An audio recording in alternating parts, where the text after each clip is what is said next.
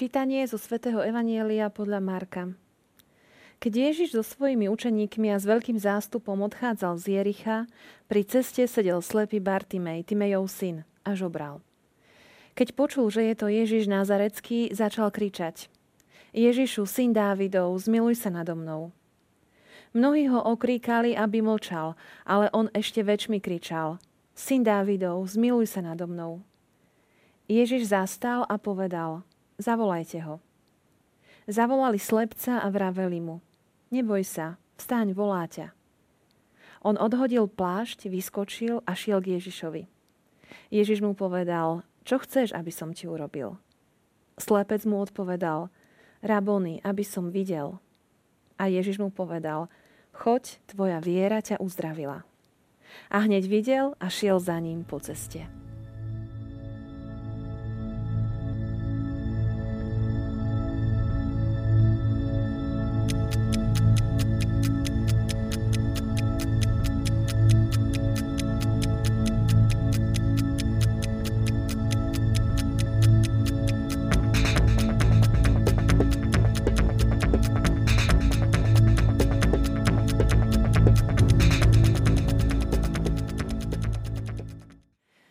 Aby som ti urobil jednoznačná otázka, aby som videl jednoznačná odpoveď. Dnešné Božie slovo nás pozýva k tomu, aby sme boli úprimní a priamočiari pred Bohom.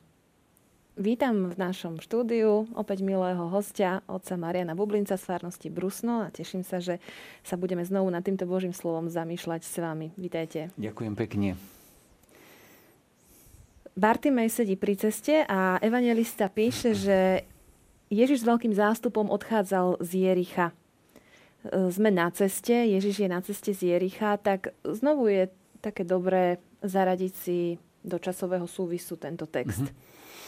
Je to dobré, pretože pán Ježiš odchádza z Jericha a odchádza už do Jeruzalema. A to je veľmi dobre vedieť, že Marek už vlastne to je posledná návšteva, keď pán Ježiš vystupuje z Jericha do Jeruzalema a tam ho čaká už utrpenie a smrť a zmrtvých stanie.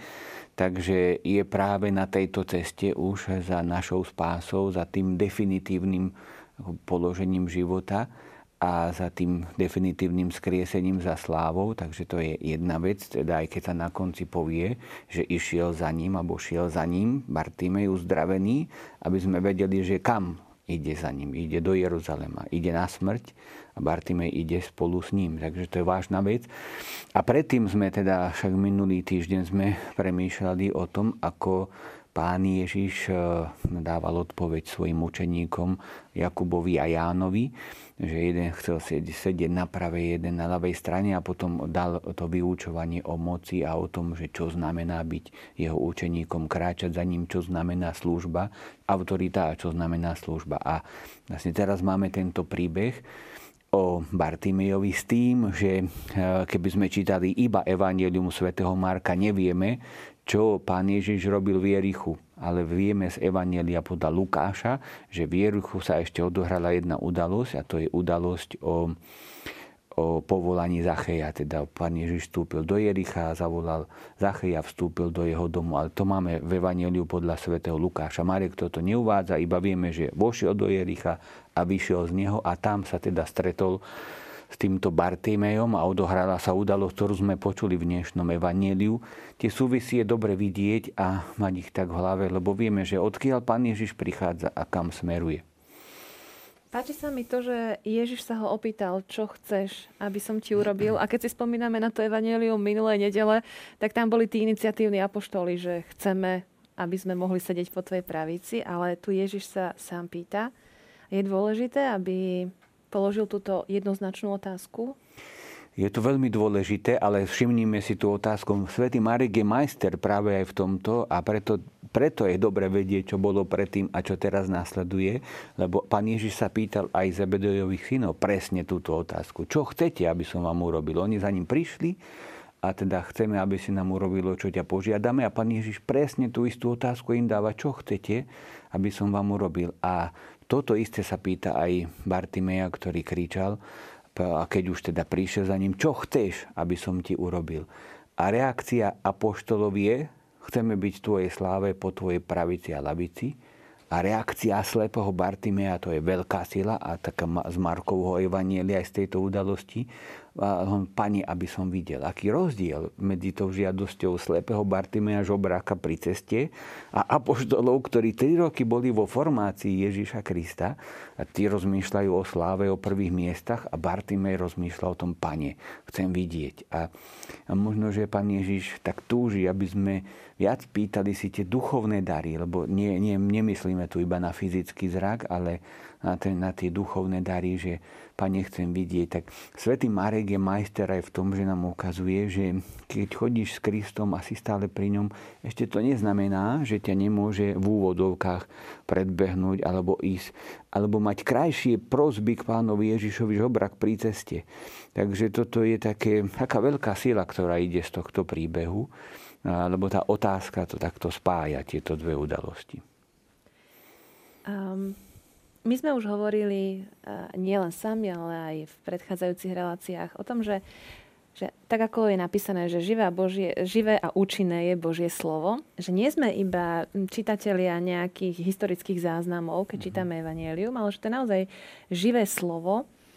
To znamená, že nie sme iba svetkami nejakého zázraku spred 2000 rokov v tomto texte, ale dejú sa zázraky aj dnes, či duchovné, alebo aj fyzické? Ono je to aj nevyhnutné, lebo ak by sme, ako toto si treba asi dobre uvedomovať, ak by kresťanstvo bolo iba o tom, že my by sme tu rozprávali aj v našich kostoloch, aj pri našom ohlasovaní, že pred 2000 rokmi na tejto zemi žil človek, ktorý kriesil mŕtvych alebo vrácal, uzdravoval, vrácal slepým zrak a my by sme s ním nemali nejaký možnosť vstúpiť do kontaktu, tak ako musíme si povedať, že ak by sme to takto chápali, tak je to úplne zbytočné, zavrime kostoly, nič neriežme, lebo na čo nám je to dnes po 2000 rokoch vedieť, že pred 2000 rokmi takýto človek existoval, aj potom zomrel a vstal z mŕtvych. Ak by sme my nemohli mať nejakým spôsobom napojenie na tohto človeka, teda na Ježiša Krista, o ňom hovoríme, tak to kresťanstvo by bolo najsmutnejšie náboženstvo a bola by to relikvia, nejaká stará vykopávka. Ale my musíme mať, alebo teda určite máme, cez našu vieru, nakoniec pán Ježiš to tam povie, že tvoja viera ťa uzdravila cez našu vieru v Krista, máme možnosť stále byť na ňo napojený ako na živého Boha, a to je radosť a nádej nášho kresťanstva. Inak by to naozaj rozprávať o Kristovi iba ako o historické osobe. Nevrajme, že nebol. V skutočnosti bol a je to dôležité, životný príbeh Ježiša Krista, ale iba z tohto pohľadu to by bolo veľmi smutné a v podstate úplne zbytočné. Ale my máme možnosť stále byť napojení na Krista cez našu vieru. Teda tie udalosti, ktoré sa odohrali tam pri Jerichu a tam teda pod tým figovníkom, tak to isté sa môže odohrať iným spôsobom samozrejme aj dnes s nami.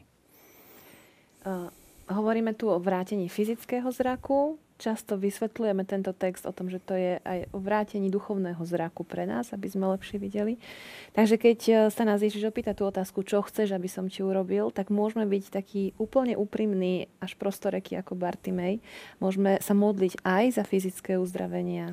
To určite, že e, je to, je to takisto, pán Ježiš potvrdzoval často svoje učenie zázrakmi, ale potvrdzoval svoje učenie, teda nebola to jeho priorita, nakoniec on naozaj neprišiel preto, aby robil tie zázraky, ako sa povie, na počkanie alebo na to, kto čo požiada.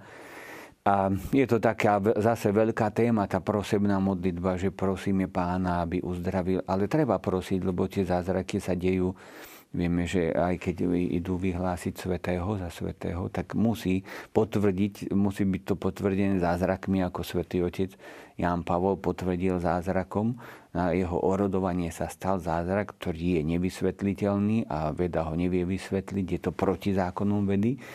Takže mm, ono sa to deje. Samozrejme, ale je to na potvrdenie toho, že všetko to, čo nám Pán Ježiš priniesol, je, je to nádherné a to najkrajšie nás iba čaká a teda, že sa oplatí a máme tomu veriť.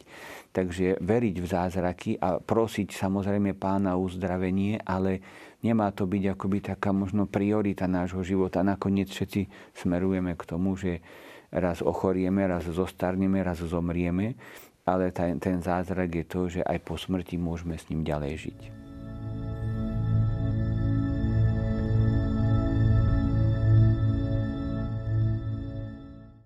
Keď sme v predchádzajúcom bloku porovnávali tú otázku a pre apoštolov, čo chcete, aby som vám urobil a otázku Bartimejovi, čo chceš, aby som ti urobil a porovnávali sme tie odpovede.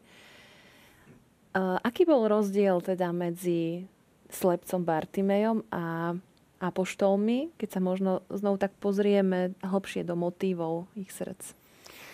Asi by to bolo o tom, že tí, tí apoštoli, hoci videli fyzicky, tak e, na tú otázku, čo chcete, aby som vám urobil, tak odpovedali zaslepení takou svojou túžbou po sláve alebo pomoci, ako to pán Ježiš potom ďalej riešil.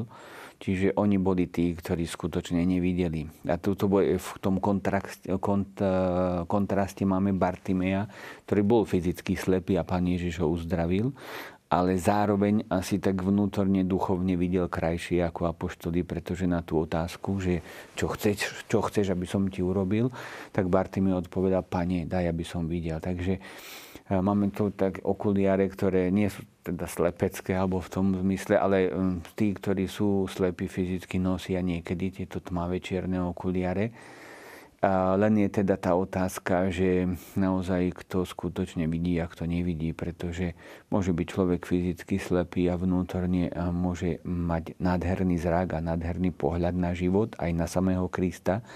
Môže byť niekto fyzicky zdravý, aj vidieť, ale vnútorne môže byť slepý a nevidí tie najpodstatnejšie, najdôležitejšie veci. A toto je jedno z takých zamyslení, ku ktorému nás dnešné to evanelium aj tak smeruje.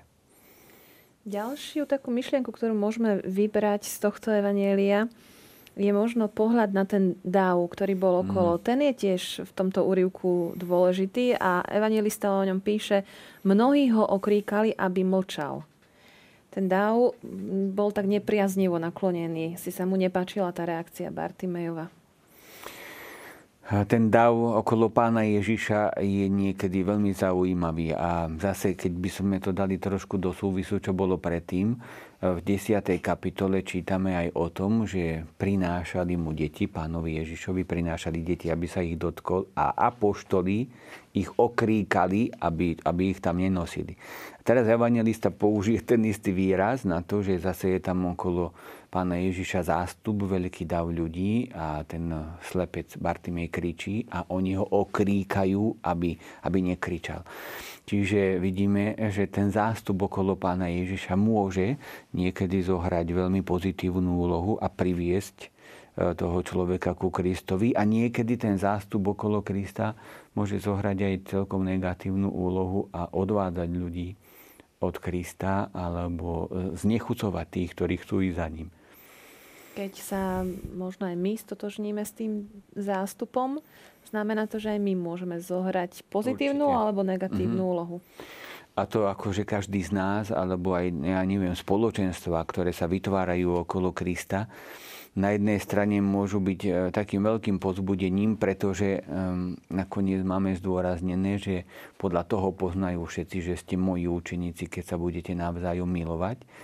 A teda vlastne keď zbadajú ľudia naše vzájomné vzťahy a našu lásku, ktorú máme medzi sebou a ktorú máme aj k tým, ktorí v úvodzovkách medzi nás možno ešte nepatria, ale možno, že tak zďaleka tak sledujú a pozerajú, že ako, ako žijeme a čo robíme, tak e, vtedy ten, my môžeme tak veľmi pomôcť k tomu, že niekto si tak povie, že naozaj ja by som chcel takto žiť a patriť do toho spoločenstva, do cirkvy, do tých vzťahov pretože mm, naozaj je tam tá, taká tá plnosť, alebo snažíme sa o plnosť lásky a každý sa ponáhľa tam, kde sa on naozaj miluje, opravdivo miluje. Každý tam chce byť blízko. A my môžeme poukázať na Krista, akože od Neho, nie akože, ale skutočne od Neho to všetko máme. On je ten prameň našej lásky, aj našej svetosti, aj, aj milosti, aj radosti. Alebo môžu tí ľudia vidieť, že síce my sme v tých našich kostoloch, že sme v tých našich hlaviciach, že sa modlíme, že sme na Svetej Omši a len čo vidíme von z kostola, môžeme tak, tak, taká klasika začať ohovárať, nenávidieť sa navzájom, nevšímame si jeden druhého. No a tým pádom ako môžeme znechucovať tých, ktorí ako hľadajú, hľadajú Krista v dnešnej dobe, asi povedia tak ako do tejto partie, tak to nazvem, by som teda nechcel patriť. A ten zástup to je vlastne to isté, že niekto kričí a prosí pána Ježiša alebo kričí za ním, ale ten zástup mu povie buď ticho, lebo on nemá na teba čas napríklad. A vidíme, že Ježiš, ako ste povedali, ide do Jeruzalema, ide splniť tú svoju najväčšiu misiu, má pred sebou svoju smrť. A napriek tomu po ceste si všíma obyčajných mm. ľudí a vie sa zastaviť. Pán Ježiš je obdivuhodný aj v tomto, pretože my, keby sme mali napríklad nejakú veľmi dôležitú misiu, niekto má nejaké veľmi dôležité poslanie a teraz tak, tak niekedy už to tak nevidím nič napravo, nič naľavo, len to svoje dôležité poslanie. Istým spôsobom aj tú svoju veľkosť, že ja mám toto vyplniť a potom napravo, naľavo nevidím nikoho, kto tam možno, že v tom jarku sedí. A Pán Ježiš je aj v tomto nádherný, že tak cez tie eh, riadky nás vyučuje práve to, že aj keď ideš za tým svojim najdôležitejším poslaním, teda na tej ceste do Jeruzalema, kde už ideš dať život, kde ťa čaká naozaj hrozné utrpenie a potom aj sláva vzkriesenia, tak ty si ešte stále všimneš, že v Jarku sedí niekto, kto kričí a potrebuje tvoju pomoc. A v tomto je Pán Ježiš taký veľký a toto nás tak učí, aby sme my na tých našich cestách, ktorými kráčame, za našim pánom, za tými našimi dôležitými poslaniami, niekedy len v úvodzovkách dôležitými a niekedy skutočne dôležitými, videli tých jednoduchých ľudí. Keď to tak zase zoberiem, alebo z iného príbehu, pán Ježiš ide vrátiť do života Jairovú dceru. Ide ju vlastne vzkriesiť nie v tom zmysle, ako on stal z mŕtvych, ale vrátiť do tohto života. Ale on sa ešte zastaví pri žene, ktorá trpí na krvotok 12 rokov. Tak už ten jeden deň, už tie dve hodiny už by vydržala, keď 12 rokov vydržala. Ale on nie, on sa zastaví, pretože pre ňoho nikto nie je taký, že by bol zanedbateľný, malý, e, že by si ho nevšimol. Teraz mi napadlo, že možno aj keď išiel za Lazárom, prišiel neskoro. Kto vie, čo sa udialo počas tých dní, keď okay. ešte nešiel, možno naozaj bol tam nejaký človek, ktorý ho potreboval. Akože medzi riadkami môžeme vlastne mnoho si tak domyslieť aj čítať. V každom prípade vidíme Krista, ktorý ide za tým svojim hlavným poslaním, ale nezabúda na tých najmenších, ktorí sú okolo neho.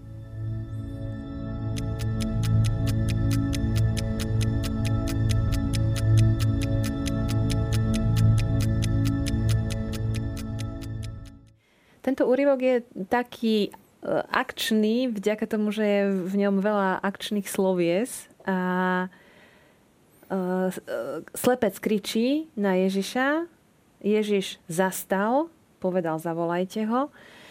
Ďalej je tam napísané, že slepec odhodil plášť, vyskočil, šiel k Ježišovi a tak ďalej. Je to stretnutie dvoch osôb, kde každá musela byť aktívna na to, aby došlo k zázraku.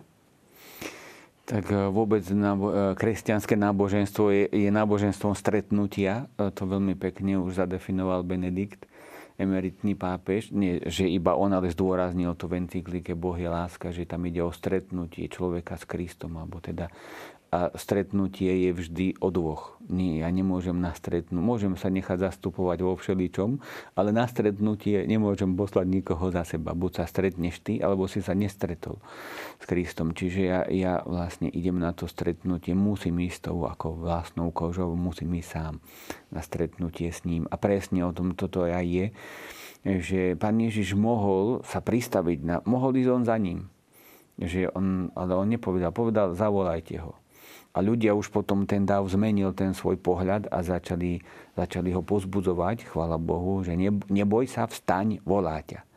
A on odhodil plášť. A teraz si predstavme slepého, ktorý sedí na zemi a už nevieme, či slepý od narodenia, či nie, to je jedno, ale slepý, ktorý odhodí, vyskočí a ide za Ježišom, čiže on musí vynaložiť naozaj snahu aj, aj istým spôsobom do tej neistoty vykročiť do tmy, aby sa stretol s Kristom, aby, aby vlastne Kristus mu mohol položiť tú otázku. Teda naozaj vidíme to, že kresťanstvo nie je náboženstvom toho, že niekto príde a všetko za teba urobí, ale aj ty na to stretnutie musíš vynaložiť tú aktivitu a musíš čosi zo seba, zo seba dať. A vtedy má to stretnutie skutočný taký zmysel, má tú plnú hodnotu.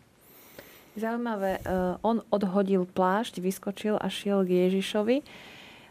Má táto veta aj taký hĺbší význam duchovný? Myslím, že áno, práve to odhodenie plášťa, to je, nakoniec to bol asi jediný jeho majetok. On sa naozaj všetkého vzdal. Zase tam máme učeníkov, ktorí v tej istej kapitole povedia pánovi Ježišovi, pane, my sme všetko opustili a išli sme za tebou. Čo z toho budeme mať? Čiže vždycky tam je tá otázka. Tu vidíme niekoho, kto to nerieši kto nerieši, že odhodil som plášť. To bol jeho majetok. Jednoducho ním sa prikrýval v noci, ním bol odený. Možno, že nie, niektorí nám hovoria, že mal ho pred sebou, kde mu ľudia hádzali peniaze, aby mal aspoň z čoho trochu žiť, alebo nejaké jedlo.